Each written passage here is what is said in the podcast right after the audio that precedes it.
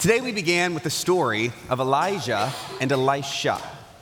This is a story that I hope is familiar to you because it has, you know, the song has ruined it for me forever, the Chariots of Fire. But as we hear this kind of story, it's important for us to figure out how does this connect with the season of Lent that begins this coming Wednesday. Now, the context here for the story of Elijah and Elisha, they are prophets, and they are prophets in the northern kingdom of Israel. That's after King David and Solomon when the kingdoms had split. And Elijah fills this space about 850 years before Jesus' life with a lot of warnings. Elijah, as a prophet, warns the people to turn away from the world and to turn toward God. Elijah tells the people a lot of what they don't want to hear, and he uses a lot of aggression to kind of get his point across. And unfortunately, all of his warnings play out with the exile that is to come. But for now, Elijah is about to leave and pass on the torch, actually hand his mantle over to Elisha, which got me thinking about the role of prophets in general. Prophets are interesting characters in the Bible. Prophets are kind of interesting people today. When I was looking around at perhaps a best way to describe prophets, I found a quote that reads To be a prophet is to love God's people enough to tell them the truth about their condition. And I thought that's very interesting. To love people enough to tell them what they need to hear about their condition. And what condition is that? For Elijah's time, I think the condition was that people really loved all the things in the world a little too much, that they weren't willing to turn toward God. They weren't willing to put stuff down and to set aside all the worldly good things in order to pick up what God was offering them, those good, godly things. And I would love to say that that condition is a little different today, but I think that particular kind of condition is something we know very well. But let's make no mistake the world is in bad shape. We may love all the things in the world and we may be attached to many of those things in the world, but the world's not doing well. And I think that, even though you hear me say it a lot, we may not be doing so well because we are so attached to what the world wants us to be attached to. Now, last week, I heard a story that kind of articulates this very truly. Now, we all know the internet can be harsh and unforgiving. There are internet trolls all over the place doing all kinds of bad things, saying bad things, horrible, tragic things to people, and worse. But the anonymity on the internet can actually be that a big gift to us it might be a problem on one hand and a gift on the other because it allows occasionally for people to be a little honest and a little more vulnerable than they may be face to face. Which is why I was especially interested in a tweet just a few days ago from a very familiar friend, Elmo. Yes, that Elmo, that sweet red Sesame Street friend he sent out a very interesting tweet. The Elmo account sent out a tweet just a few days ago that said, Elmo is checking in. You know, my Elmo voice used to be better when I was younger. It was very popular when my children will, you know, take that down a little bit. Let's say, Elmo is checking in, Elmo said. How's everybody doing?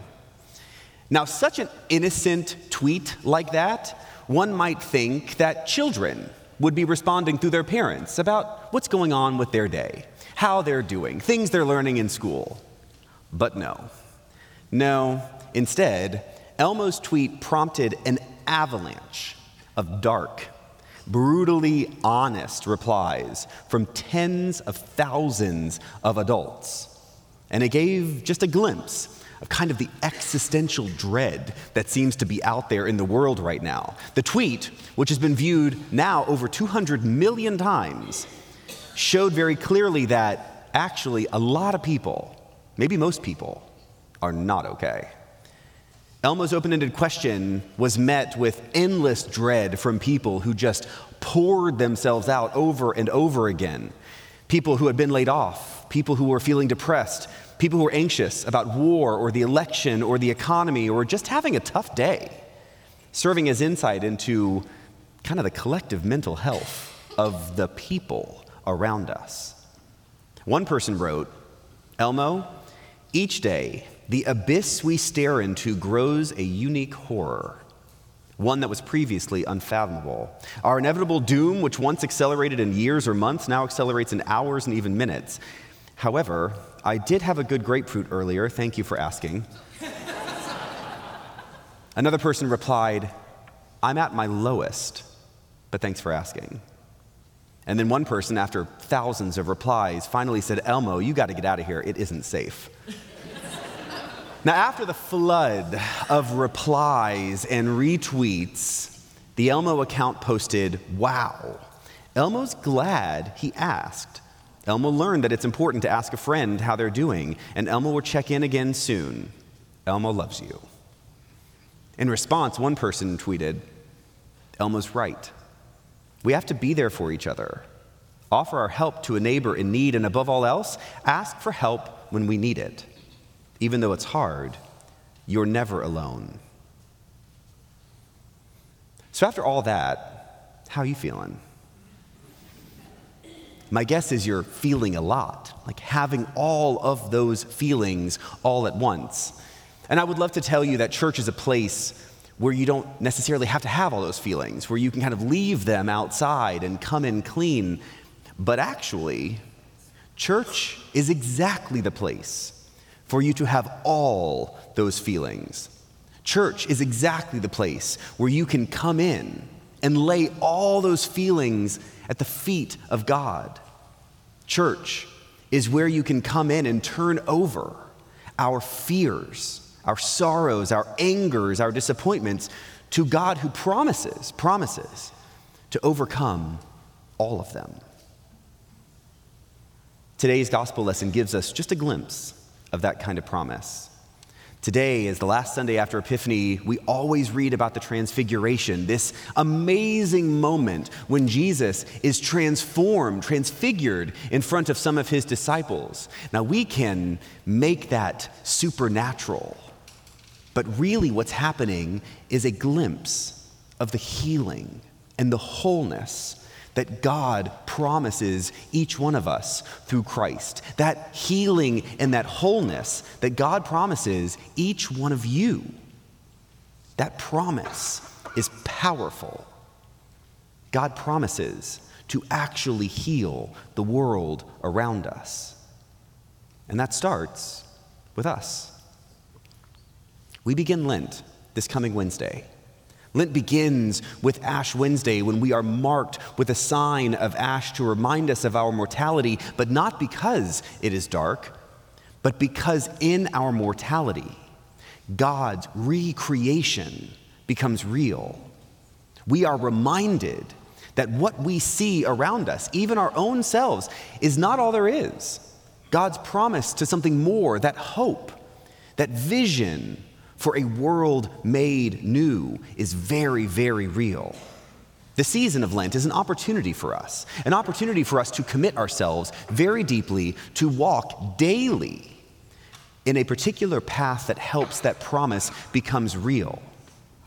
Now, I hope that you will consider beginning on Wednesday making a commitment, a gift to yourself. Give yourself the gift of committing to a daily walk with intentionality, anchored in prayer, but not by yourselves, with the presence of everyone here. Being here together makes a huge difference. I'm sorry that we cannot fix all the problems in the world, but with God's help, we can absolutely make the world better. We can find hope. We can spread love right here among one another and out in the world. So join us. Join us Wednesday and every day in Lent. Make a commitment for your own good, a gift to yourself, that this Lent will help you deepen, settle deeply into this promise that God makes to each one of us.